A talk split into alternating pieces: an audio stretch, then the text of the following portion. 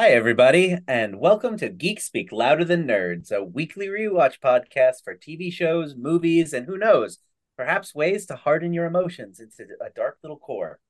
My name's Nick Farrow. And I'm Mike Hilty. How you doing tonight, Mike? I'm tired. Tired. It's been a, it's been a long, long week. It's been a long week.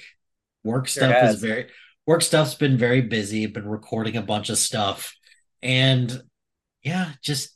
Being a parent is is hard because today my my daughter, she had soccer practice or s- soccer practice and a game and ice skating, and then right after that was a birthday party for one of her friends in that's like like class. Two weeks in a row birthday parties for you.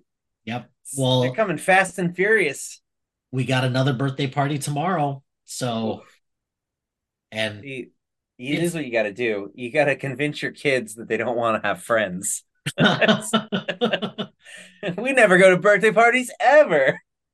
It's it's it, it. That's definitely one of the many parts about being a parent.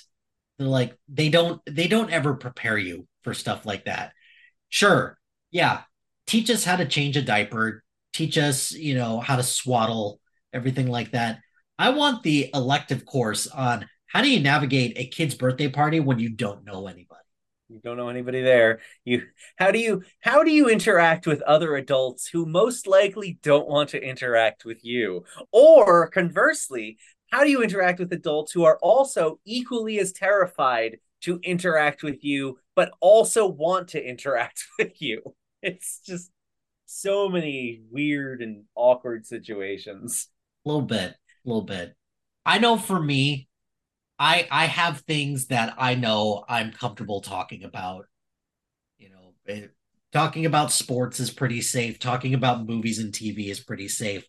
But there have been a lot of times when you bring stuff like that up, like, yeah, I don't watch movies. Like, yeah, they're like, oh, that's right. A shame. Enjoy the rest later. of the party. Thank you. Good goodbye. Oh, I, I had a situation like that come up just last week. We, uh, my office. Uh, did this thing where uh, the, the the department as a whole got together for a, um, a, a a lunch and a golf outing, and you could choose between mini golf and actual golf. And I did mini golf because I'm not an actual golfer. So mini golf, they split us into teams, and they they intentionally put us on teams with people from departments that we didn't really know, so that we could get to know them. And I was just like. All right, we're going to have some fun today. I'm going to meet some new people, and hopefully they're going to be a little bit more open to chatting because I'm good in a group. I'm good in a group. And so hopefully that, that'll translate. All these people wanted to do is talk about work.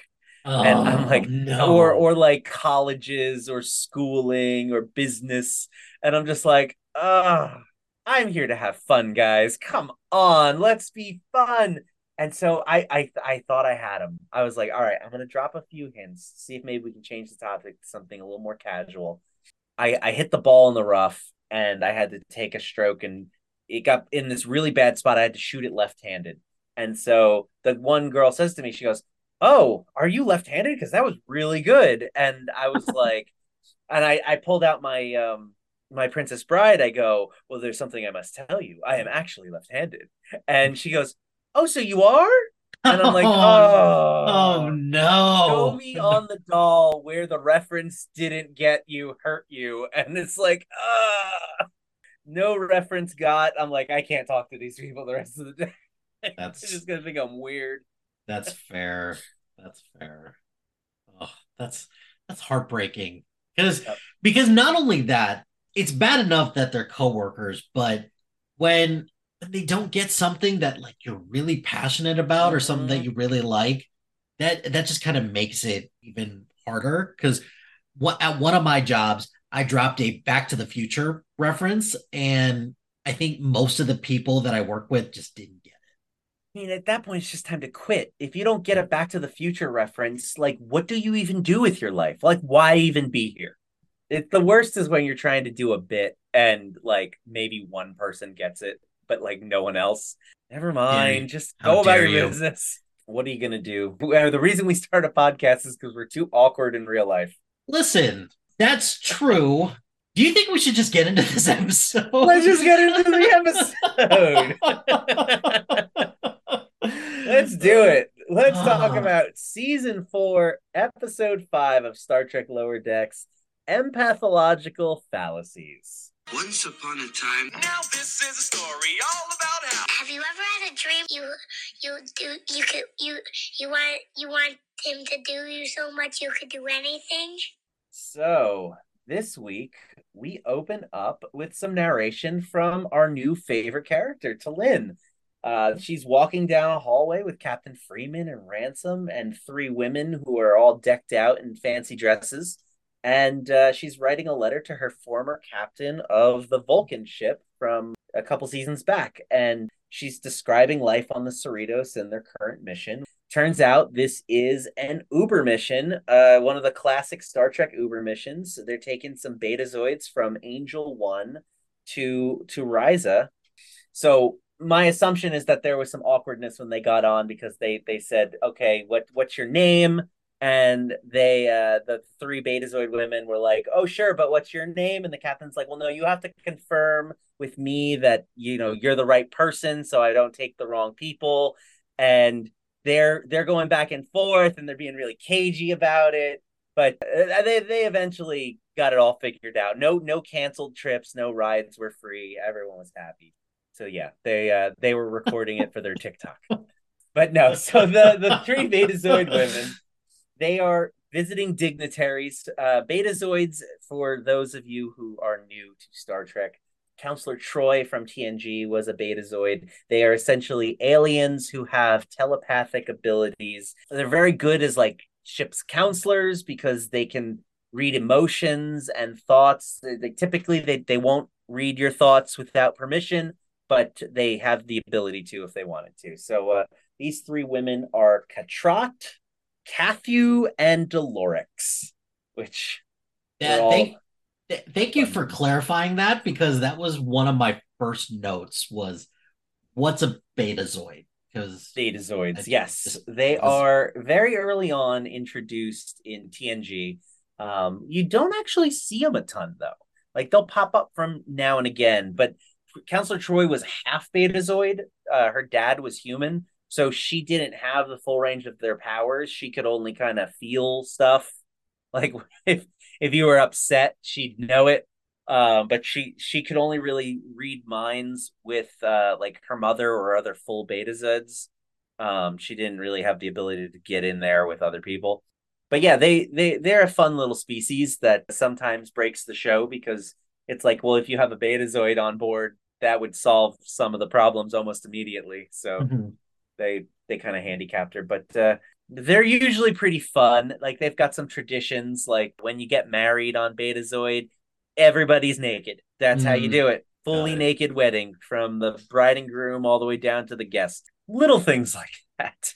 So, and one thing about this, this situation with the Betazoids on board that I actually really appreciated, we're actually acknowledging that they're on the ship because all these other ships are disappearing. So I'm glad that they're recognizing this, you know, mystery element a, a little bit, because I was kind of wondering if there would be, if this would be a situation where we're just going to see this keep happening throughout the course of the season, and then Starfleet is just going to know nothing about yeah, it. Yeah, I was like, a little oh, concerned about that as well. Last week we got a hint, and this week we, I.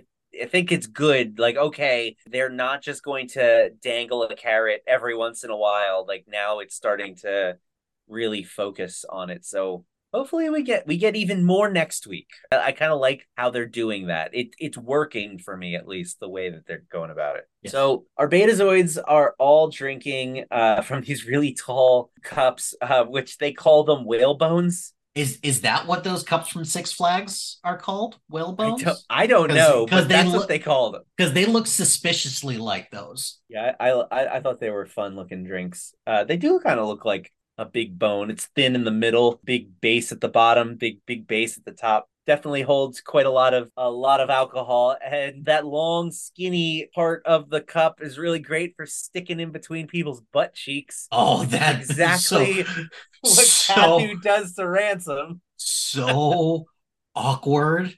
And it's just so funny because just Ransom just breaks immediately. It's like, I'm I'm free at thirteen hundred hours.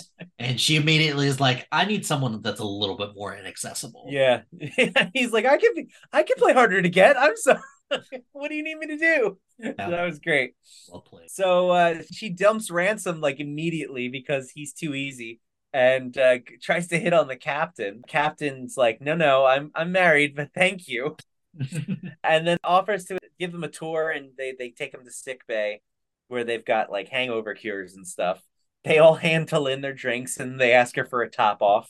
And we go back into her narration, and it turns out this letter she's writing, she wants to go back home. She She's like, I think my punishment on a Starfleet vessel should be over because these humans, they they get up to a lot of nonsense. And I think I, I've learned my lesson. Take me back. So that seems to be where the episode is going in terms of where t- with T'Lyn's story. Yeah, I'm I'm not gonna lie. As soon as she finished writing that message, I, I wasn't buying it for, for one second. Mainly because she is now she's now an essential character. You can't just take her away. It feels like they didn't do one hundred percent of the legwork. I know she said like a couple episodes ago, either on the Vexilon one or last episode, she indicated that she was she was not thrilled to be there and that she's hoping that her punishment will be over soon. But it was a real throwaway line, blinking you'll miss it moment. So I think that really they should have hammered home from the start that she was just, this is the worst for her. And this is the only episode that really does it, so it feels a little disingenuous. Okay, that makes sense. Well, next we cut to uh, Freeman, Ransom, and the Betazoids arriving in the sickbay, and Doctor Katz... Her name is Doctor T'Ana! ...greets them by saying... Ah, I didn't realize there was going to be a buffet today. Uh, the, the ladies chuckle, and we learn that in the ancient past, uh, Caitians used to hunt and eat Betazoids. So, uh, Nick... Is that true, or is that something that just... Brand new information to me. However, it does actually track. There is an old episode of T N G where I think it's the Data's science experiment goes like horribly wrong, and it de-evolves the crew. And like, so like Riker turns into a caveman, and Worf like turns into like an old ancient Klingon monster that they evolved from. And Counselor Troi turns into like a fish lady. They need to like put her in the bathtub because they say Betazoids once were like aquatic people. So like she's a fish and cats used to hunt them. The only thing that's weird is just like ancient Caitians had starship technology, but like the Betazoids didn't. And so the Caitians visited Betazoid and hunted them on their mm. own planet. Like that's, that's crazy. Like I would like to know more. Like, Got it. So. Okay, fair enough. Um, so Doctor T'Ana uh, says that uh, it was centuries ago, and they only eat synthetic Betazoids now. It's just wow. funny. That just feels like a plant-based joke uh, there. So that's funny to me. Uh, and then licks her lips as uh, Katrat walks by.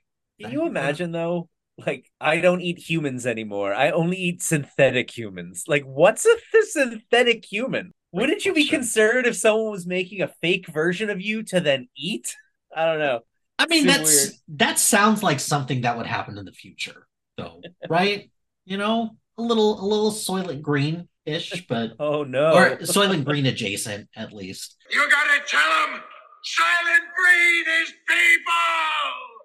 Uh, and that's if you fair. don't, if you don't get that joke, then uh, sorry, I guess. Um, hey, watch more movies. There we go. So. Katrat is looking to cut the tour short uh, because, as her hat implies, it's Romulan ale o'clock somewhere. I love this. I love this so much. She she says she got it on Angel One, uh, which is the planet they just came from. And so I, I, I came up with some other Star Trek-based uh, paraphernalia, uh, Star Trek alcohol-based paraphernalia All that right, hit, she could have bought. Hit me. All right, what do so, we got? So there's, I only drink Orion Delac on days that end in Y. That was a t-shirt.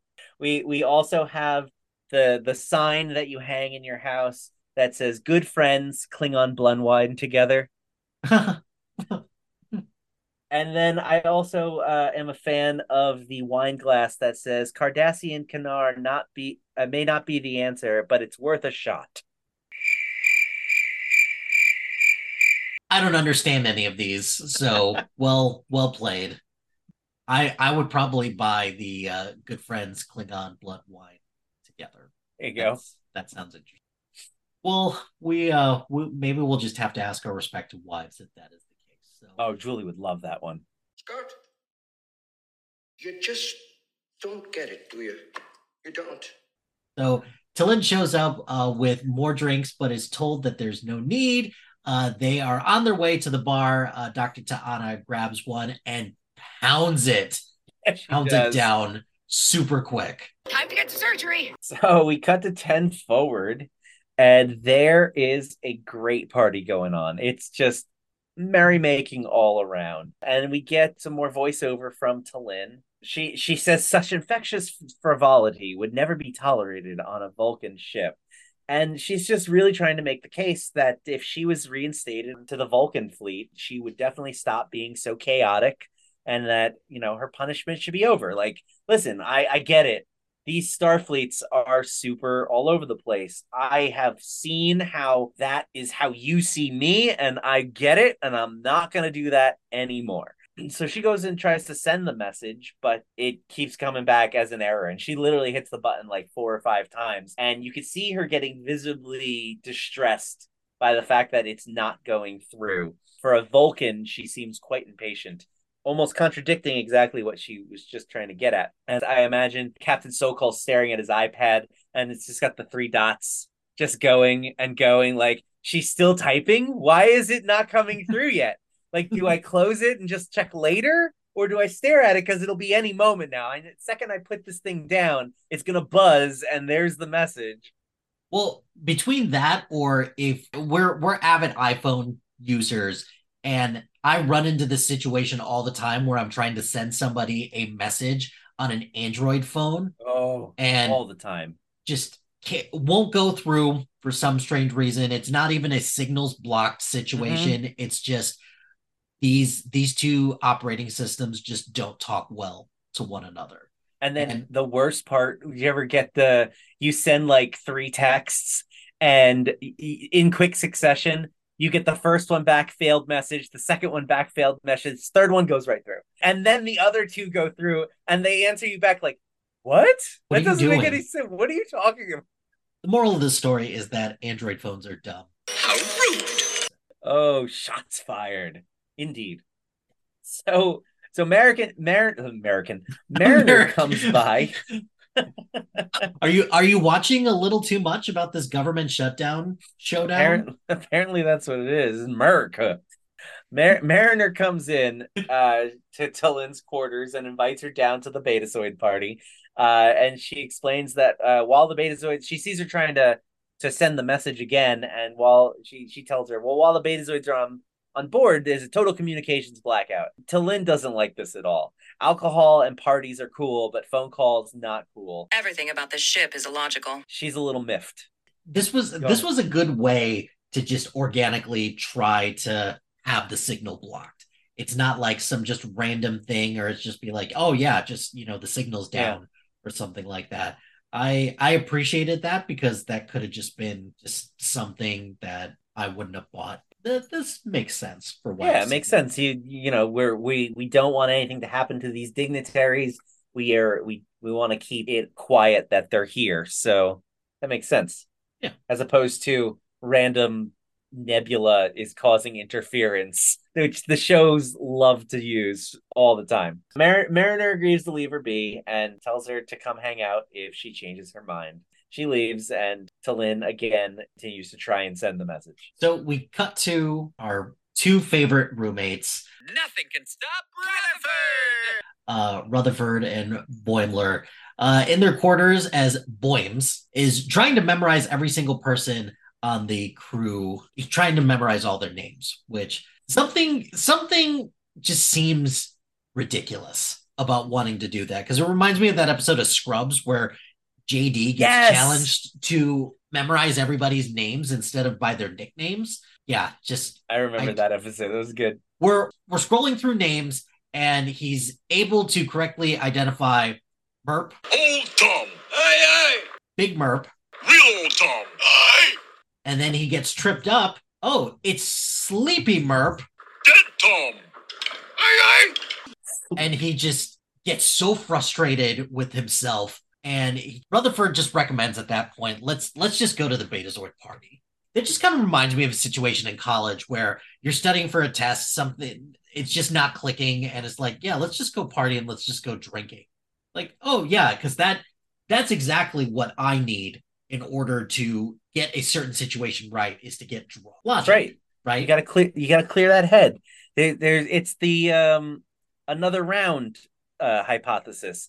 There's that certain level of drunk you can get that actually makes you better because you've you've burned off all of the anxiety, but you've not burned off your ability to cognitively function. Makes sense. I'm not sure if anyone was expecting such hard-hitting science on Geek Speak Louder Than Nerds, but there you go. So good. Hey. Uh, Good, good science is nerdy too, and don't fact check me. It's already been fact checked. Science. Uh, science. Yes, indeed. So, so Boimler continues to refuse. He's just, you know, he needs to get this, but eventually he says he will go as a reward when he memorizes everyone on the crew. Which power, power to you, Boimler. Good, good for you. Uh, so Rutherford leaves and sends a message to to Shaxs uh, that he is a candidate for the program. super, super ominous. That's very cryptic. Um, we even had a quick zoom to Rutherford's, you know, just to his face, and he just looks very, very suspicious. He did. But we'll find out what that is a little later, because we go back to T'Lyn's quarters, and she's still trying to send this message, but she realizes that it would be illogical to continue the attempt. So she, she kind of works her way around the problem and says, but it would not be illogical to go ask when communications would be back up. And I I disagree wholeheartedly with hmm. her, because she was already told when communications would be back up, when the Betazoids were off the ship. So I know she's just really frustrated, but come on, T'Lyn. You know the answer to that question. Mariner, Mariner, God, why Mar- am I having such trouble with Mariner's name today? America, Ooh. yeah, America already Mariner. told her, so um, eventually it'll be Submariner and, you know, all, yeah. all that stuff. Yeah, this, it it did feel a little weird because it seems like she's just unnecessarily psyching herself out. It didn't make a whole lot of sense, and it felt very off character. It was it was probably the only part of the episode that really felt forced to me. Like, they needed a reason for T'Lyn to go to the bar, because otherwise, why would she? Okay, fine, show, do what you need to do. I feel like you could have gotten there, there better, but uh, she walks down to ten forward, and the party's definitely in full swing at this point. Let's and we get rage, the, right? Party. It comes after part B, so the uh, they we get glimpses of the crew, and they're all they're all acting out of character a little um, as T'Lyn walks by them. Like, we see Migleemo gets uh, super upset with the replicator. This barely even tastes like a spit in my mother's mouth! uh, yeah. There are two crewmen that start fighting in the background. Rutherford is running around like a crazy person, and he breaks his drink glass on the ground. There are other crew members making out in the background. Like, everyone's really enjoying this party. So Mariner and Tendi are sitting down, and they, they're excited that T'Lyn showed up. Tendi gets, like, super over-emotional. She's just so desperate for T'Lyn to like her and to be her best friend. And as she's getting overly emotional with T'Lyn, Mariner's just cursing and yelling, and then instantly realizes something's not right. I'm acting out of sorts right now. And then T'Lyn's like, I, I don't I don't know what you're talking about. You're all acting normal to me. Like, this is how you always act. But then Migleemo pulls a phaser and blasts the replicator. Oh, that was... She's I, like, okay. I, I, I laughed really hard at that part because, you know, the soup that he has is just, it doesn't taste regurgitated, and he gets no. frustrated about that. So he really he great. really hates that replicator. This, this is enough for T'Lyn to even go, oh, okay. You're right. We've, we've gone we've gone too far. Something's up. So the Betazoids are talking with the captain, and they're really impressed with the, the, the crew's rowdiness. And the captain is like, hey, yeah, they are a bit rowdy. And she, she gets on the table and is like, all right, everybody, let's let's take it down a notch. But like, she's even she's she's even unable to keep it to herself. She's like, I really want the Betazoids to think I'm cool. Like, you gotta, you guys gotta chill. And at that point, everyone starts booing the captain. Oh. And so then she realizes that that this has got to be an outside thing. Like, Star Trek, some Star Trek shit's going down right now. We need to get to the bottom of this. So uh, everyone starts booing the captain, and she realizes that something must be affecting them outside. It's definitely some weird Star Trek shit going down. And we get a Betazoid dignitary, faux innocent slash sly look to commercial, as the uh, the Betazoids kind of kind of look around like, oh, I don't know what's happening. Yeah, they don't they don't look suspicious at all. At all. Or, no. During during this time, you know, they've they've got the shifty eyes, they've got the little smirk. It doesn't look weird or anything like that. Well, we we cut to uh, Boimler and Shaxs uh, exiting a turbolift in a secluded area of the ship. It looks kind of deserted. It looks very quiet. It wouldn't have surprised me if it was like a haunted part of the ship or something like that. But ultimately, Boimler is unfamiliar with this area, and he's kind of wondering what's the deal. He thinks that Shaxs is going to teach him some super secret security training or something along those lines. Uh, but it turns out to be a group of security officers just chilling in a break room, listening to an officer doing some weird slam poetry uh, about how much she admires Worf, which, listen, slam poetry is awesome, but come on. We're Let's in space, say, we, we, and there's a giant party going on right now. What, what are we never, doing? You never want to accidentally walk into a slam poetry. Like, you don't, you don't bring a... You don't go with someone to a second location if that second location is slam poetry. You need to know what you're getting into. Shots fired at slam poetry. who who hurt you with slam poetry? Hey, listen, it's more about the subject matter. Like, come on, Worf, really? Worf's just always effing up left and right. Like, we can't be building this guy's britches up. It'll get too big for them. We go back to ten forward because you can't listen to too much slam poetry. So uh, oh, back in ten oh. forward, the uh, the party is still just, it's turning into an absolute rave at this point. I'll have Mariner suggest they lock everyone in the brig, including herself. I love the brig! I'm going to my favorite place! And T'Lyn proposes that the heightened emotional state of the crew is possibly being caused by the Betazoids. What? Dis- no. Yeah, right? I know. No. What a surprise. So there's a disease that affects older Betazoid women called Zanthi fever. Essentially, it makes their empathic powers become uncontrollable and start to influence others around them based on their own emotional state. So if, like, you're super in love with somebody and you're a little turned on, then everyone around you is going to fall in love with everyone around you and be crazy. If you're super pissed off, it'll make everyone super pissed off. Is is Star Trek making fun of menopause right now? Because that's what it kind of feels like. Listen, this is Star Trek making up for mm. T N G slash D S nine kind of making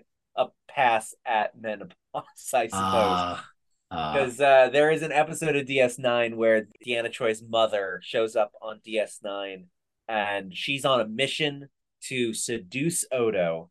And because she's on a mission and she happens to have Zanthi fever, everyone on the station just gets, like, they're pairing off in weird things. Like the, the one kid, Jake, the son of the commander, he, he falls in love with Kira, the security officer. And, like, the, the weirdest relationships start going out. Like, he loves her. It's, it's literally, the episode is uh, that song, Love Stinks. Like, but in in episode format.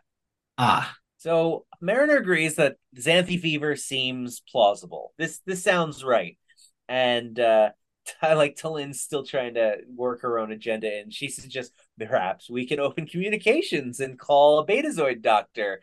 And because uh, uh, and the captain's like, well, we can have, we have Doctor T'Ana. And she's like, she does not look great right now. And Doctor T'Ana is going crazy in the background. As if the cat was in heat or something. Yeah, she, she's spinning around. And as, as a non-cat owner, I can only imagine that whenever Doctor T'Ana acts more like a cat, it's got to be a lot funnier. Yeah, yeah. We, I've got two very moody cats right now, and yeah, it, it tracks. Also, I do, I do love the, you know, just looking for a solution that kind of fits, you know, the, you know, looking for good old confirmation bias. Uh, just, you know, hey, this solution fits, and I'm just going to convince myself that that's going to be it. So, yeah, good, uh, good for them. If, for... It, if it's Occam's razor, if it, if, if you hear hoof prints, you go ahead and think horsey, not zebra. Obviously, cap- yeah, right. So the captain doesn't want anyone to know what's happening outside the ship. She's like, don't, no, we're not opening up communications. And she calls over the Betazoids. The, the, the captain suggests that they go to sickbay because T'Lyn thinks they're, they've got something. And T'Lyn, of course, is like... Um, that is not how I would have stated it. And I, I think it's so funny because that's exactly what she said a couple episodes back with Boimler. When he's just like, hey guys, T'Lyn says I need to put you in danger. She's like... I don't think that's how we would have phrased that. Please move that. Uh, maybe maybe state that a little differently. If I if if I were to get something like that every episode, I'd be fine with that. Yeah, right? Just, like, that, that's a good that's, runner. Yeah, I'd I'd be good with that. So the the now now the Betazoids start to get a little concerned here, be, because like the captain just pretty much point blank said like, "Hey, I think something's up with you guys." So they start telepathically communicating to each other, and uh, Katrat's like instantly confused. Kathu is like, I think Freeman's on to us. We should act. But Delorix, the leader, is like, hey, be cool. Be cool, my babies. And uh, we'll just go with it for now. And uh, then, so then they, out loud, they agree uh, that as long as they can take their drinks, let's go. So we come back from commercial in sickbay, and Doctor T'Ana is scanning the three ladies on the bio bed, and scans come back all clean somehow, because there's no red herring or anything like that. It just doesn't appear that there's anything wrong with these three Betazoids. So uh, Delorix inquires uh, what the doc is looking for, and they are very insulted by the insinuation that they are old enough to have Zanthi fever, which, you know, like, nothing more awkward in a situation like that is, hey, do you have this or anything you like never that? Never assume a woman's age or if she's pregnant. I feel like there's oh. one more, but I'm afraid to ask. But yes, the the pregnancy thing in, in particular, uh, I've I've witnessed it. I've I've I'm smart enough to know it's like no no no no no no. Um, but I've I've worked with enough coworkers to have seen that happen more than once. Be like, oh, you moron. You clearly don't have a lot of women in your life, but whatever. Uh, they start talking telepathically again, and Kathu and Katrat both believe that their cover is blown, uh, but Delorix t- keeps telling them, hey, let's let's be cool. Let's let's kind of just wait to see what happens. Uh, so even though the scans come up clean, the captain blocks the doors and insists that until they figure out why the crew is acting crazy, all visitors, which is just these Betazoids, they're confined to their quarters, which seems like a smart choice at that point because you don't know what's going on. They're obviously the chief suspects, so just send them to the room so that they can think about it. It uh, seems so, like a smart choice, but like she seems so unhinged in that moment. Like it's one of those situations where she's she's talking complete reason, but the way she's saying it is so insane that nobody wants to listen to her. Yep. Uh, at this point, Mariner uh, oh. and T'Lyn step in and try to talk sense into her. Uh, before before they can convince her of anything, Delorix or- orders them to drop their cover, and it is on right now. Uh, so they throw off their dress bottoms to reveal capris, of all things, uh, and they pull out lipstick that are actually stun batons. Very clever of them uh, to do that. So they they quickly dispatch Mariner and Doctor Uh, T'Ana. Uh, T'Lyn puts up a small fight, uh, but when it's three on one, there's not a whole lot that T'Lyn is going to be able to do. That leaves the captain, who's the only one left standing, Uh, so Delorix pulls a phaser on Freeman, and only Freeman is excited because she was right. They were up to something. I knew it. See, see, you are up to something. I'm good at my job. She's super cool with that. Like, you could take me prisoner. I knew it. Yeah. So uh, we we cut back to the security team playing charades, and Lieutenant Kayshawn is making these weird motions, and he's like pointing at a bucket in the corner, and everyone's guessing, and and Boimler just does not seem to be into it, and he he immediately guesses that he's doing Constable Odo from Deep Space Nine, and everyone's like, ah, yeah! Boimler, he's just, he's not having it. Just, and uh, which is weird. This does seem like something that would be right up his alley. You would think, you would think. But I suppose if you wanted to study and you're trying to do work and you're trying to be better at your job and you get invited to something you think is going to help you with that, but everyone just wants to play games. Maybe he's just not in the mood. He's unhappy with his situation. But and Shaxs immediately notices this and asks him, what, what's the problem? And Boimler admits, he's like, I thought we were going to do something fun, like training how to fight or something. Because that's not a Boimler task. Boimler doesn't do things like that. Boimler always plays games. He never gets to do security stuff. So Shaxs says that training sometimes takes on many different forms, not just fighting. And so Boimler Boimler hears that and thinks it's like a challenge of some sort. So he like jumps on Shaxs, and like, I just love that Shaxs doesn't even budge. Like oh, an no. entire human being lands on his shoulders, like with his legs wrapped around his neck. And it's like he could have been doing it to a tree stump and no yeah. movement at no. all. Very, very stoic, a little, probably a little confused as to what, what what are you doing? What what's going on? So Shaxs Shaxs single-handedly, literally single-handedly picks Boimler up. He kind of gives him a, you got me. Good job. Fooled you. He goes, now that you have passed the test, it's time for the ritual. And he pulls out this ornate box that has like a glowing button on it. And uh, he puts it there in front of Boims, and uh, Boimler, he tells Boimler, you must choose between two sacred security challenges. And the box opens to reveal a puzzle and some tarot cards. All right. And Boy- you're hold on. You're in this situation. Which one are you picking? Are you picking the puzzle or are you picking the tarot cards? Oh, the puzzle every time. At Christmas, I was given a three thousand piece Spider-Man puzzle. I don't know if you've seen this. It's circulating the internet. It's it's Spider-Man and like a dozen different Spider-Men. Mm. And like, it's super cool. And it's three thousand pieces. The biggest puzzle I've ever done. And then um, inside that puzzle, there was a um, a picture of another Spider-Man puzzle. Same Spider-Man pose, same background, but all the Spider-Men were replaced with all the villains. And so I was like, oh, that's even cooler. And so my wife got me that for my birthday. So I did both of those puzzles, and I disappointed. The Spider-Man one was harder. I did the harder one first. The villains one was actually pretty easy because there were more colors to choose from. So it was easier to parse them out, but uh, still super fun. Loved both those puzzles. I am a puzzle guy. Long story okay. short, too late. There we go. What about you? Puzzle, tarot card. Puzzle. Yeah. Puzzle. Puzzle. With, of course. Without a doubt. If if it was something else like Uno or playing card, maybe I'd choose those, but tarot cards. Yeah, tarot cards. Eh, not so much. Yeah. Not, not so much. Well, well, well Boimler also is like looking at both. And he doesn't, he's not impressed by either.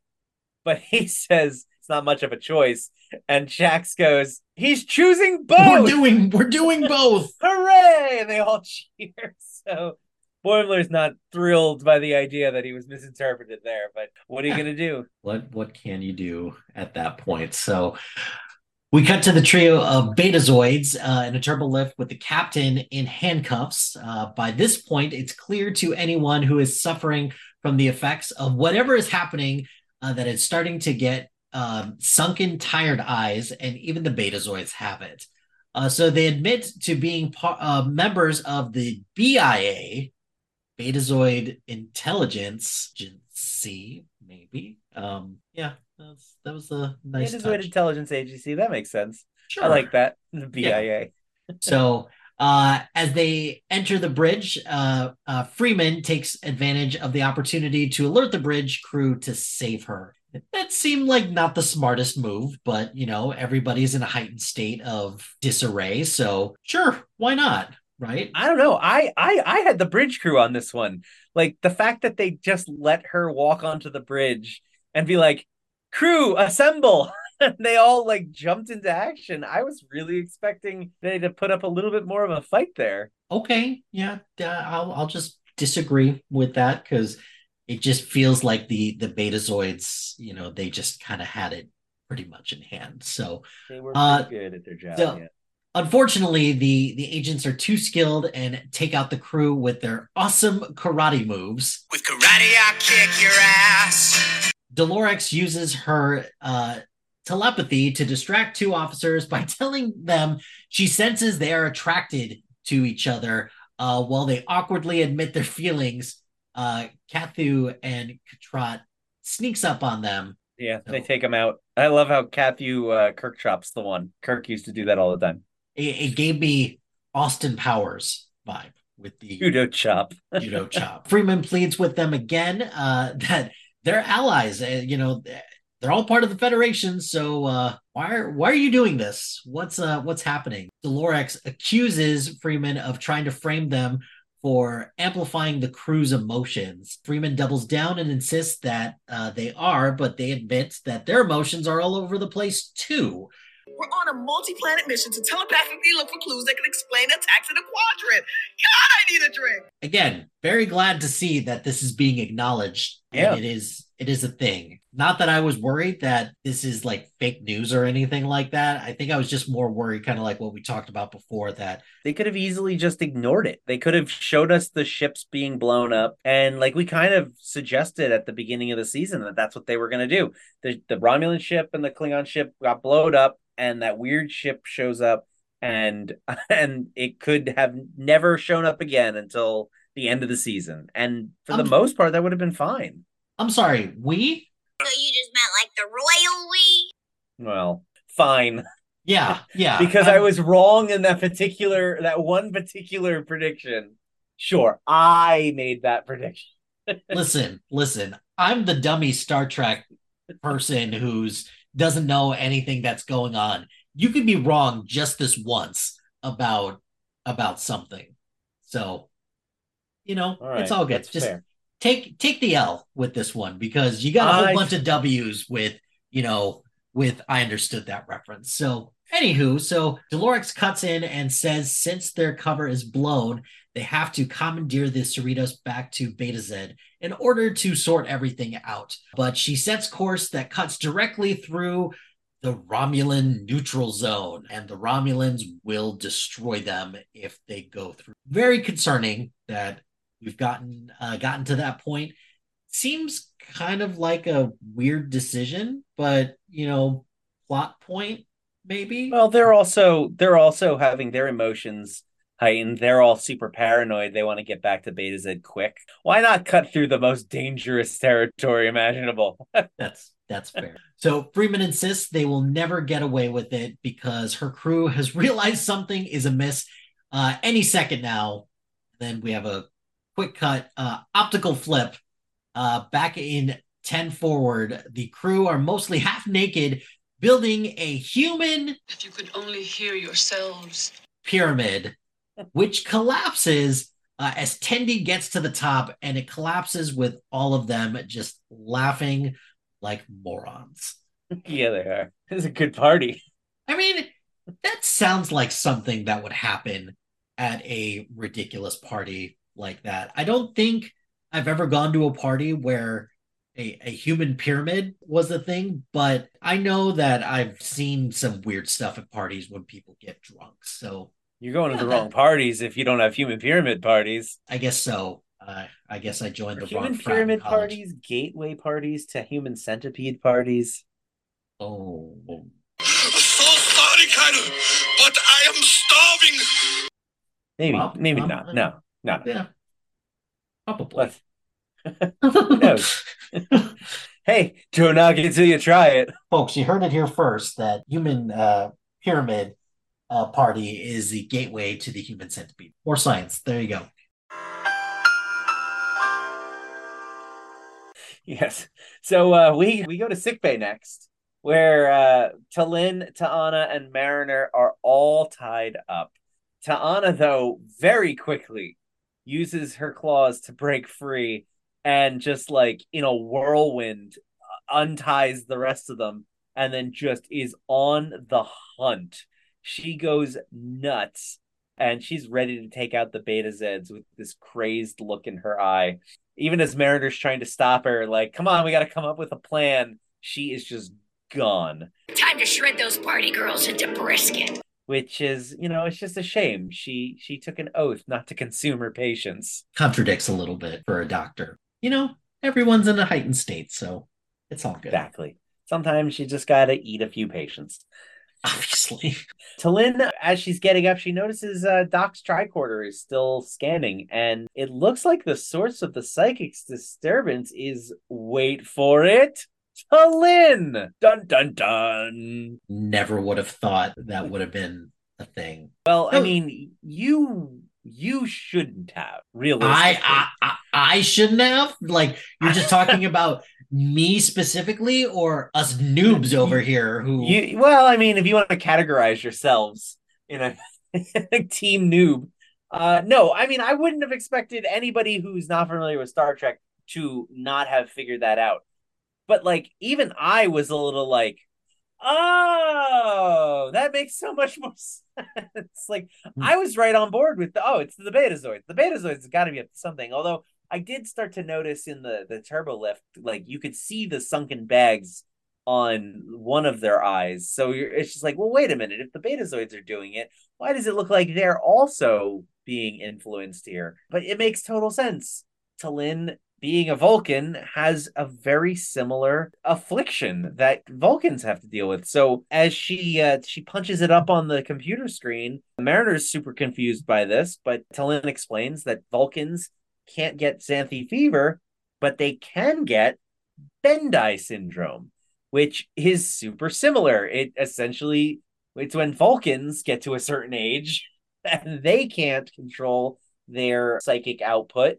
And so people start behaving in the manner in which their emotions are being uh, projected. So if you're super frustrated with something, it literally will send out psychic waves to, like, screw with everybody around you. And it's more than just, if I'm frustrated, you'll be frustrated. It's just, if I'm frustrated and experiencing a, a well of emotions, you will experience whatever. Like, whatever you're feeling in that moment is going to be amplified tenfold. So we've seen this before in uh previous season of The Next Generation, which I'll go into a little bit more detail later. Mariner's like, uh, you said older women, and uh, T'Lyn's like, yeah, but I, it doesn't make any sense. I'm I'm only sixty-two. Only, and only, only. sixty-two. So, well, that's that's young for a Vulcan. Uh, As Mariner indicates, it's a quarter-life crisis. And uh, when Boimler hit his quarter-life crisis, he grew a mustache, and it looked ridiculous. But they have to figure out a way to save the captain, so off they go. I'll have to figure it out later. I have to rescue my mommy! So, up on the bridge, Freeman notices that the Betazoids are at each other's throats a bit, so they indicate that the Romulans will torture her for intel if they are captured. So, uh, this, uh, this, you know...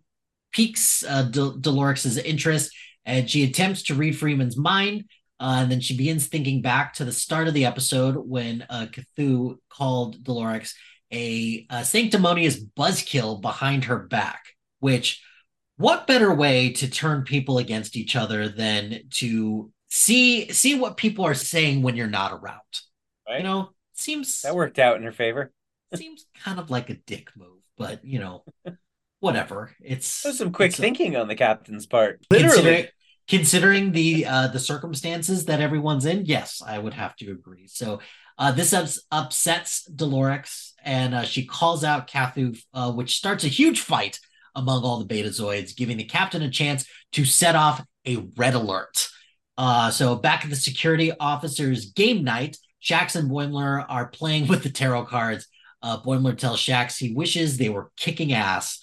Uh, which it seems like that was the secret word because Shaxs takes offense to that. There is more to being in security than just kicking ass. So Bold Boimler makes an appearance and starts uh, giving it to Shaxs and making the team feel bad. Uh, all they do is play games on the Cali-class ship. I just want to see some action! And my weekly plea to my wife somehow makes it into the episode. Uh, just then, the red alert sounds, and the security team springs into action, grabbing phasers and bigger phasers, and Boimler gets super excited and chases after them. He gets a little excited, but also you can tell he's a little nervous. Oh yeah, he's so freaked out. But he's, like, he's he's just a, a well of emotions, which is weird. Everybody else on the ship is a well of emotions because of T'Lyn, but like the security team somehow completely unaffected by this the entire time.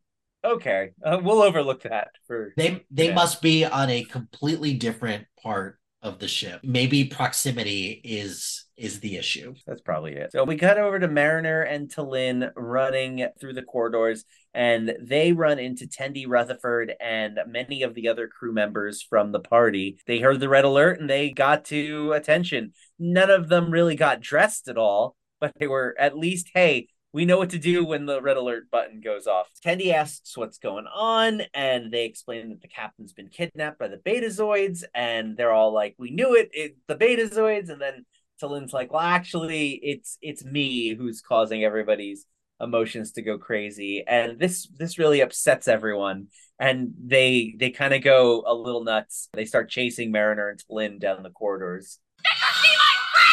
Then they they end up having to lock themselves in a in a closet, and uh, Mariner and T'Lyn are just by themselves, and Mariner's freaking out and letting the, her emotions get the best of her. This because this is one of those rare types of problems that can't be kicked in the face. T'Lyn grabs at her face, or like right away, and Mariner's like, "Whoa, what are you doing?" It looks like T'Lyn's trying to mind meld her, but she's actually just using her Vulcan abilities uh, to calm her mind and to chill Mariner's emotions out, which which seems to work. Which is weird, because if one of my friends just randomly touches my face, calm is not what I'm going to be at all. No, I don't think so. But, I mean, are any of your friends noted telepaths? I guess not. No. So there you go. You don't know how you'd react if Vulcan did it. I'm, I'm gonna just I'm gonna come out on T'Lyn's side and be like, I I'd probably let T'Lyn touch my face. Well, okay, uh, that, that that's different. It's T'Lyn. Like that's that's fine. I I'm just talking about just a random friend. Fair enough.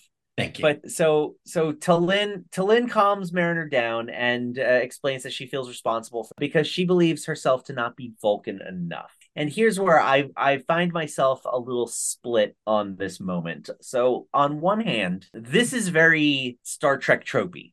The Vulcan in Starfleet that fears they're not Vulcan enough is constantly uh, coming up. So especially with Spock. Spock is half human, and so he's constantly at odds with himself. Like, I'm not hu- I'm not Vulcan enough. I I'm too human. I don't find myself to be fitting in amongst my Vulcan peers.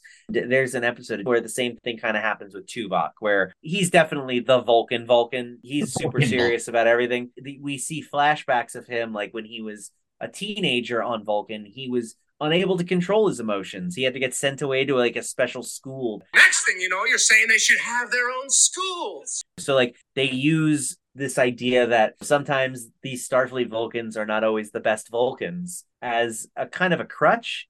Mm. But at the same time, I kind of love that. Like, it makes total sense to me in universe that if you're a Vulcan and you're working in Starfleet, you're probably one of the Vulcan weirdos. Like, Hopefully. You're not all put together. You have the ability to tolerate humans and their emotions way better than like your typical Vulcan could. So I I, I like that. But by, by Vulcan standards, they, they still consider these humans to be difficult. T'Lyn still finds everything about being on the Cerritos unbearable, even mm-hmm. though that's exactly how the Vulcans see her. So it's it's a funny little juxtaposition that I think really works. And but that's th- that's fair, because even even in the new the Abrams Star Trek, the first one deals with that quite a bit. Oh yeah, they make it clear. Yeah. And I mean, you saw season two of Strange New Worlds.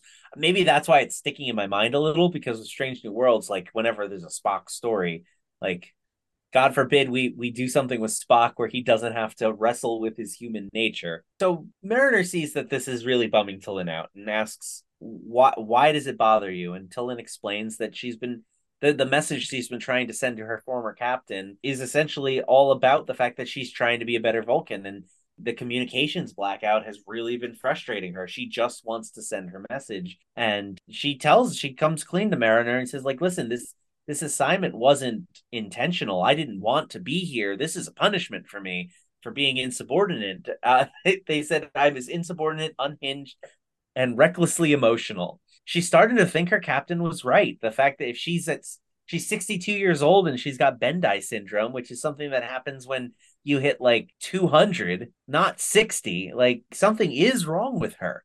And she's been once again uh, provided an example that uh, she's not truly Vulcan.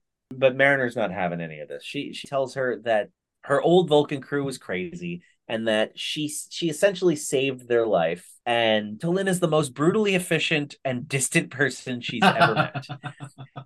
I love that. That's that was that was very nice. Um And I don't know, it was just, it just kind of just goes to show just how much this crew cares about each other, because there's usually something like this happens and T'Lyn is usually the one that has to snap someone out of yeah. it. And it's just, it's nice to just have that recipro- uh, that reciprocation. Well, I'm going to try it. Uh, reciprocity? Reciprocity. No, that, no, that wasn't it. You were you were much closer than than I. I. I look like I'm having a stroke trying to figure it out Reci- in, in my head. Reciproca- reciprocity? Reci- no, you were right to change the word altogether. So so Mariner says it makes no sense that she would get kicked off her ship for saving them.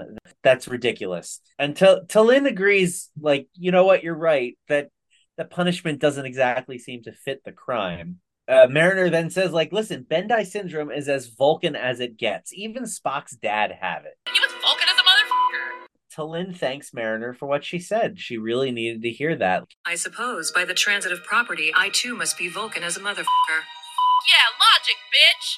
You could kind of see that, like, the tension, like, she unclenches her fists and the, like, the tension is, like, kind of melted away. And Mariner then says, like, you know, hey, talking through your problems is better. It's better than hardening them into a dark little core, because ther- therapy, as it turns out, works. and uh, who'd have thought? Really? Right? But uh, yes, I mean, it makes me wonder that uh, I, I have a feeling the uh, the writing staff is just a bunch of elder millennials, because uh, uh, the moral of the story today is that uh, therapy and uh, therapy works. I feel triggered by this. I know, right? It turns out that this breakthrough has worked. T'Lyn's symptoms have already started to reside. You start to see the effects immediately. They uh, they all start calming down, looking around, like snapping out of it. What are we doing? What yeah, is exactly. going on? Why? Why? What is happening here? Why is everything suddenly not as intense as it was a few moments ago? Shaxs and his team are charging the bridge when they come across an unhinged Doctor T'Ana, foaming at the mouth and scratching at the floor of the bridge door. And as a cat person, uh, this checks out. It just, yeah, this is exactly what, what a cat would do uh, when he or she is super pissed off about something. So Shaxs tries to calm her down with one of uh, Doctor Migleemo's uh, focus exercises, but she hates those and pounces him, but he catches her in one hand, you know? Again, good for him. Uh, they're running out of time. The ship is almost in the neutral zone. Uh, so with Doctor Katz neutralized, the warm milk we gave her should calm her down. They are free to take back the bridge. The team storms the bridge and makes quick work of the Betazoids and retakes the bridge in time to turn away from the neutral zone. Big sigh of relief, but unfortunately we cut to the bridge of the cloaked Romulan vessel and the entire bridge crew cries out, "Aww!" Just I, I they're died. Super, they're super upset and was like, "Oh, let's let's go hide somewhere else." That was so funny. They were all just waiting. They're like, "Here it comes!" Oh, that was that was one of those Trekkie moments, because every time, every time a ship would approach the Romulan neutral zone from Starfleet's side, a, a Romulan warbird would just decloak. It was just waiting there the whole time. It's like, oh, what do you guys think you're up to? This is our neutral zone. They would just be there. How is it possible? They're always just there. Mm-hmm. But uh, these guys, they were super disappointed. They were they were hoping to have a tête-à-tête with the uh, Starfleets that day. It was great. They calmed it all down. Every everything is back to normal, and we uh, we see the Cerritos drop out of warp right outside of Risa. They're getting ready to drop off the beta the Betazoids, and uh, we we cut to inside the ship where Boimler is walking with Shaxs, and he apologizes for being such a jerk. He was confused about the day's activities and didn't quite understand why the security team would just be sitting around playing games, but like there was no excuse for his behavior. And Shaxs explains that it's the security's job to not just protect the crew's physical well-being, but also their emotional well-being, which is a nice little tie-in to Mariner's realization of, you know, therapy works. Like, you got to take care of the mind as well as the body. As someone who works in H R right now, and, you know, emotional well-being and mental health are something that we're trying to make big focus focus on. This, uh, again, felt uh, felt a little triggered by, right? by this part. But, like, in a good way, though, as well. Because, you know, you're you're right. Ther- therapy does work. And Well, well Shaxs and... Uh, Mar- uh, oh, good Lord. I'm doing it again. Shaxs and Boimler... Shaxs, Shaxs in America. Shaxs in America. Uh, Shaxs and Boimler decide that the best way to tackle their emotional well-being right now is to put a puzzle together, and they race off to make the Malcolm Reed puzzle from earlier that was in the box. We cut to the transporter room where Freeman is saying goodbye to the Betazoids, and uh, they're all doing some apologies to each other. Sorry, we... Uh, We took over the ship and almost flew us into the Romulans. That's okay. I totally, you know, accused you all of being old ladies who were, you know, going through menopause. We all kind of looked silly in this situation, but... Uh, oh, well. They... Oops. Oopsie doodles. The, the Betazoid, Delorix throws uh, Freeman an iPad and says, like, hey, listen, to make up for it, we're going to toss you some of our intelligence. And one of our Betazoid monitoring stations caught glimpse of this mysterious vessel that's been destroying ships in the quadrant. And lo and behold, it's a green fuzzy image of the ship we've been seeing. And they both agree that it is of unknown origin. They've never seen anything like this before. So the Betazoids say goodbye, and uh, hopefully we'll we'll meet. Maybe we'll meet them again someday. We cut back to ten forward, where uh, Mariner joins T'Lyn for a drink, and she hands her her favorite cocktail, a uh, room temperature water. Room temperature water. Yeah, my favorite cocktail too. Mariner gets a selfie from Boimler and and indicates, oh, it looks like the comms are back online. You can send your message now, but. Uh, T'Lyn has decided she's not going to send the message. She's going to stay on the Cerritos to, quote, study their chaotic ways. So Mariner gives her a big old hug, and at the worst moment, because Tendi walks in and is also wanting a hug. She's like, oh, are we hugging? And uh, T'Lyn's like, no, not just anymore. One, just one person. Sorry, I'm all done. So uh, Tendi is just like distraught and wants that hug. She wants she wants to go do something fun. She's like super desperate, and we uh, get funny Tendi banter to credits. You're my best friend. So, Mike, did you like this episode? I liked it. It was it has all the mix of all the things that I like about Lower Decks. It had, you know. It was funny. It had some good story moments, but it has that kind of like Full House moment that a lot of these episodes have where, you know, hey, T'Lyn, you're, you know, you're, you are a Vulcan. It's all good. Or, or with, with Boimler in like, hey, you know, you, you need to take care of your emotional well-being as well. Can't forget about that. So, yeah. So yeah, I, I generally like this. I, I, I would say this is middle of the pack for, for this season so far, but yeah. What about you? I did enjoy it. I saw a review that was kind of bashing the episode, and uh, it was saying like, ah, it was nothing but like a bunch of old Star Trek episode tropes that they didn't even try and make their own. They just kind of copy and pasted different ideas from different episodes and made like a Frankenstein's monster. And My response to that is, and like, I yeah. loved it. Like, I love that stuff. That's why I like Strange New Worlds. That's why I love this show, is because it's willing to give me more of that thing that I like. I really don't mind them copying and pasting ideas from other episodes, because Lower Decks always puts its own funny spin on it. Like, mm-hmm. sure, there was an episode of that we talked about last week where three Orions took over the Enterprise and commandeered it and were trying to steal it while everyone was kind of acting all emotionally crazy. Like, who who cares if they're doing it again? I've never seen three Betazoids do it, mm-hmm. and right. certainly never seen, like, Doctor Migleemo blast a freaking mm-hmm. replicator. Right. So, like, it makes me laugh, and it, it gives me what I love. It's one of those things where it's like, I honestly don't even know what it would take for this show to make me not like it.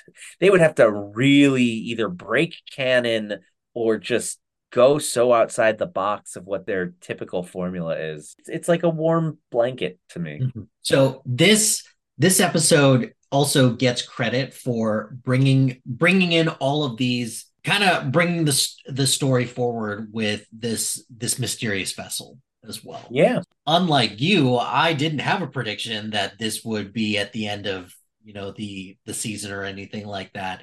And it's just good just for it to be acknowledged and that this is a real issue that is now being tuned. I'm looking forward to seeing where the investigation goes moving forward. I hope that this is not just something that's just going to dominate the second half of the season, but who knows? Maybe it, maybe it will. I'd, I'd be surprised if we got an answer to this by by like episode eight or something like that. This feels like it's probably going to be revealed in the last episode. There's my bold yeah. prediction. I, I, I no, I think you're right. I think the the further we go, the more likely it is that we're going to see a resolution as the the finale. Like, to me, at this point, it would be really weird if it's resolved in two episodes and then they just have two final episodes to do whatever they want. That would be watch. Yeah. Watch, that's what they do. Because now I'm actually thinking, like, well, what if it is Badgie? And Fistful of Badgies really resolves it, and then the last two episodes are a, a setup for season five. You'll get nothing and like it! You you did your best this episode to coax some references out of me prematurely. I did, but uh, but but you didn't get them all. So let's head over to our fun segment of I understood that reference. How can you not know that Spider-Man first appeared in nineteen sixty-two's classic Amazing Fantasy number fifteen? Now I know. And knowing is half the battle. G I Joe. Say the line, Bart! I, I understood that reference. In this segment, I will do my best to compile all the references, jokes, and Easter eggs that I can find. This was originally to show off how cool I am, but after a recent basketball conversation involving Derek Durant, I'm not so sure cool is the right word. Really, it's... How dare you? Really, it's to help Mike understand why I think the F is so funny, and to get his perspective. So our first one, I just wanted to mention, uh, the reference that I found to be fun was the fact that it's th- Betazoid diplomats getting it on an Uber mission. Like, they're they're just, they picked up these three ladies. One thing we used to always do in Star Trek was transport dignitaries. And one of the biggest dignitaries, well, I guess love it or hate it, depending on who you are, I love them, is the Loaxana Troi episodes. Loaxana is uh, played by Majel Barrett, who was uh, Gene Roddenberry's wife. She played Nurse Chapel in the original series, and she is she played uh, Deanna Troi's mother in The Next Generation and D S nine. Mm. And she would show up once a season, and she was an outlandish lady who was very forward, especially with the captain. And Captain Picard did not appreciate nobody. Everybody on the ship got really super concerned when Troy's mother was on board. My mother is on board.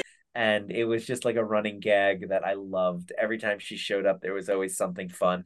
And she got a lot of really good episodes that had, that were more than just Loaxana's being goofy. Daughter of the fifth house, holder of the sacred chalice of Reeks, heir of the holy rings of Beta Zen. What are you doing for dinner? Angel One is where they picked them up. That is a planet from season, I think season one. Yeah, Riker didn't have a beard. So season one of T N G, where uh, it's a it's a planet run by women and the men are all subservient. And it was it was one of those uh, episodes back in the day where it's like, what if women were in charge?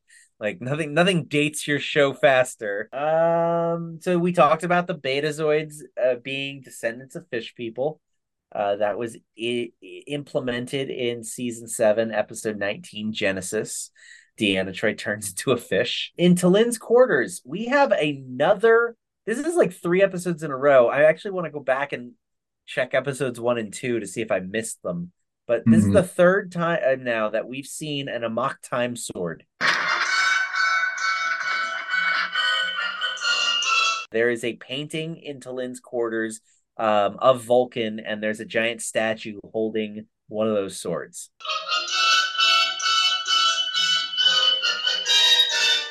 That was fun to see. Um, in ten Forward, T'Lyn uses the Vulcan neck pinch, pinch on Ensign Barnes. I even knew that one. Yeah. So, but it's funny. The first time that I ever saw the Vulcan uh, neck pinch, uh was in Spaceballs, not Star Trek. He didn't do it right. No, you gotta you gotta get it more up here where the shoulder meets the neck. Like this? Yeah. Yeah. Like that. Just collapses to the ground. So uh yeah, so Boimler gets to their secret rendezvous with Shaxs, and he enters the room and he goes, He goes, are you going to teach me Tsunkatse?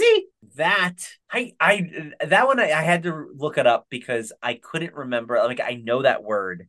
What is that word? Which one, what episode is that from? And I feel so stupid because I just watched it like three weeks ago. Mm. It's the episode of Voyager with The Rock. The episode is called Tsunkatse. And I don't remember exactly the circumstances, but like this was around the time when the W B was becoming U P N, or it had already become U P N. Oh. And the big thing on U P N was was the wrestling. And so they tried to do this cross promotion where Star Trek and wrestling did uh like a kind of a thing. So The Rock appears in the episode as an alien fighter in like this wrestling arena, and Seven and Nine has to fight him. The the type of combat I guess they do is Tsunkatse. And oh. uh, that, that one was fun because at that point in Voyager's run, uh, D S nine had already ended. And in that episode, they also had two D S nine actors come back to play different characters. And so it was fun because you got a bit of a reunion there with Jeffrey Combs and J G Hertzler. Got it. Okay. So uh, Zanthi fever, first introduced in D S nine season three, episode ten, Fascination. Bendii syndrome, season three, episode twenty-three, Sarek. That was a good episode. I love that episode because it's it one, it brings Mark Leonard back from uh, the movies. He was also the Romulan in T O S that from the Balance of Terror episode. But so like it's always great to see Mark Leonard on screen. He's he's awesome. He gets to now play old Sarek. He's he's starting to lose it. He's on the ship for a very important like diplomatic thing, but he he's emotionally lashing out at everyone. So Picard has to mind meld with him and take all of his negative emotions so that Sarek can then leave and do the diplomatic thing. And like Picard, it's a great acting performance from Patrick Stewart. Like he is like literally all over the place. He's shouting and screaming and crying, and as they have him like trapped in these quarters to keep him like secluded. And then as soon as Sarek's done, he comes back and he makes it right. And, and Picard gets back to normal. It, uh, it then comes around again later on uh, in season five. Spock actually shows up in T N G in an episode, and him and Picard have a conversation like, like I melded with your dad, and uh, your dad was super proud of you, and you wouldn't have known that because you never did. So like it was it was a nice moment that came full circle later on. Odo was mentioned uh, during charades. Kaishan was pretending to be Odo. Uh, Odo is a changeling who at night he has to turn into goo and regenerate, and he lives in a bucket. That's his. Uh, his. That's he was pointing at the the the janitor's bucket. mm. I, I had to laugh because because uh, yeah, that's what Odo does. He lives in a bucket. The puzzle had a an Enterprise N X zero one on it, and this dude that was Malcolm Reed, the Armory security officer from the uh, from the Enterprise show. I thought that was a nice little touch that they keep they keep finding ways to integrate Enterprise into the show, because that one is kind of looked on as like the lesser Star Trek from the Rick Berman days. So it's nice that it's kind of finally getting its due and people are just rediscovering it, and and it's not the lesser Star Trek. It's actually pretty cool. Oh, um, so so that's like what Hayden Christensen is kind of experiencing right now. Hold on. Yes, it's, it's Star Trek Enterprise is the Hayden Christensen of Star Trek. Hold on a minute. Hmm. Okay. All right. Cool. Excuse me. At one point in the corridors, Big Merp is uh, standing in the background with this weird headset on. Did you notice that? I did. So that is a game from the T N G episode, The Game. It's a Suctus game. Like, you see these little cones appear in front of your vision, and you got to get the disc into the cone, and the cone like sucks the disc in. In the episode, the, the game was like psychotropic and very addictive, and these aliens are actually using it to try and disseminate it through Starfleet to take over Starfleet. Mm. And uh, it was a fun Wesley Crusher episode that I loved as a kid, because that one also has Ashley Judd in it. As they're running away from the mob, uh, T'Lyn and Mariner, Uh, they pass these two guys that are kind of like half dressed and holding like American Gladiator staffs. Those outfits and the staffs are from a game called Ambo Jitsu, mm-hmm. which was first introduced in T N G, um, the Icarus Factor with Riker's dad. You essentially put like a visor over your face so you can't see without the use of the Force. With the blast shield down, I can't even see. How am I supposed to fight? You have to use those staffs to detect your opponent and then like knock them over. And like the uh, the one end of the staff like beeps at you when you're near someone. Mm. That also appeared in an episode of Lower Decks where Boimler and Rutherford are, try to uh, take out Mariner while playing it, but she kicks their asses. It's fantastic. They're like, we've been practicing nights, and she has no idea what she's in for, because apparently she always beats them. Mm. But she takes them on together, and she's like, all right, a challenge. And she goes like full mode on them. And they're like running away screaming. Um, let's see. I got two more. To oh, this one was probably my favorite reference of the entire episode. So after uh Mariner and T'Lyn get to the, the root of the problem, T'Lyn stands up, and as she's doing so, she pulls down on her shirt mm. and like adjusts it. That is a T N G staple. It's the classic shirt pull. When they changed the uniforms in season three to the back zip, they rode up. They were like wearing, it was like wearing a jacket backwards. So oh. every time they'd sit down, they would kind of bunch up a little. So every time, and I guess Patrick Stewart started doing this, and then everyone just started like doing it in suit. Every time they would stand up, they'd have to pull down on their shirts to straighten it out so it would look nice. And it just became, instead of like cutting and like fixing the the outfit, they would just they just left it in. So from like season three on, they were constantly doing it, and mm. like now you'll never not see it when you watch an episode of T N G. And so I, I just thought it was funny someone took the time to animate them doing that one little detail. And mm. then uh, lastly, Risa is uh, a place that we've been to many times in Star Trek. It's the sexy party vacation planet where uh everybody goes to to blow off steam and let loose. All right. And those were all the references that I understood. I'm a little confused why there isn't anything in here about a human pyramid. I said no, Mister Rutherford! The the context about, uh, you know, the Zanthi fever uh, and everything like that, that was super helpful just to get some. Well, that's good. Yeah, I can imagine um, not knowing what a Betazoid was. They definitely didn't... Uh, explain any of it. They just threw you into the episode. Yeah. Um so so yeah, those those two bits were helpful, and then, you know, just everything else is just good context just to just to know. Let's get into our final segment. Mike and Nick's miraculous menagenarium attraction. I'll take you home and lock you in a nice little cage I never, never, ever let you out. Do you imprison everything you like? Of course. Be so fluffy, I'm gonna die. I've given these sweet creatures a safe home. Now the cute little squirrely really do pet and love and cherish and squeeze. The Moopsie is Narja's favorite. Moopsie. In this segment, we pick a character from the episode who stood out to us and belongs in a safe and wonderful home, trapped behind glass, two windows down from the Moopsie. Moopsie. So, Mike, who was your favorite character this episode? I had three to choose from. I Ooh. really wanted to choose um, Doctor Migleemo, but just just not not in it enough, unfortunately. So um, I'm going to go with Shaxs. On on this one, Shaxs had some funny moments, but the the whole part uh, at the end when he's talking to Boimler about, hey, we have to take care of the crew, and that also means looking after everyone's emotional well-being, just resonated with me. And uh, just the part where uh, Boimler jumps jumps on him and Shaxs just nothing uh, for for that, and just a couple other reasons. You know, Shaxs Shaxs is probably my. Uh, My person I would put in the menagenarium this week. So much deserved.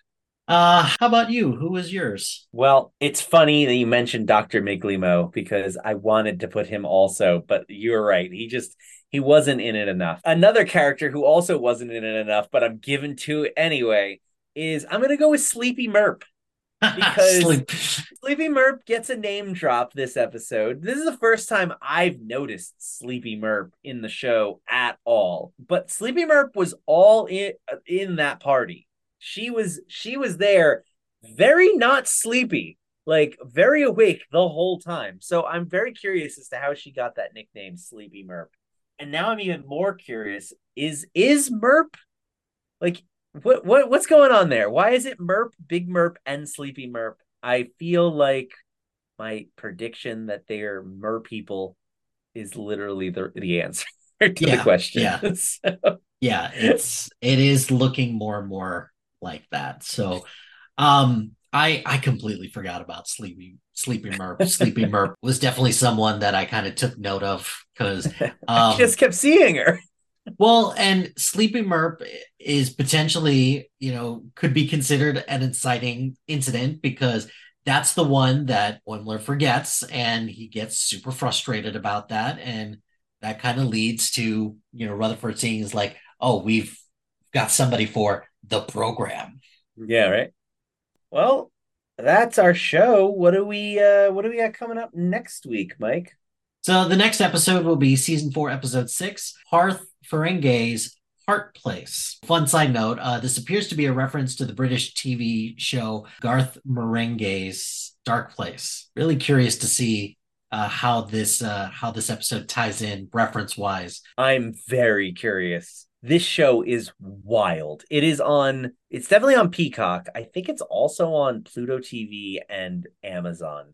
So, dear listener, if you go to any of those places, type in Garth Marenghi's Dark Place. It's star. It stars. I don't know the main character's name, but it, Matt Matt Berry and Richard Ayoade are also big players in it, and it's just like this really weird show, but it's so funny. So if you have a sensibility for British television, I would definitely check it out because I have a feeling it might pay off in next week's Star Trek episode. Uh, until next time, please like, uh, subscribe, uh, form a half-naked pyramid with your friends, and rate us five stars on your listening app of choice.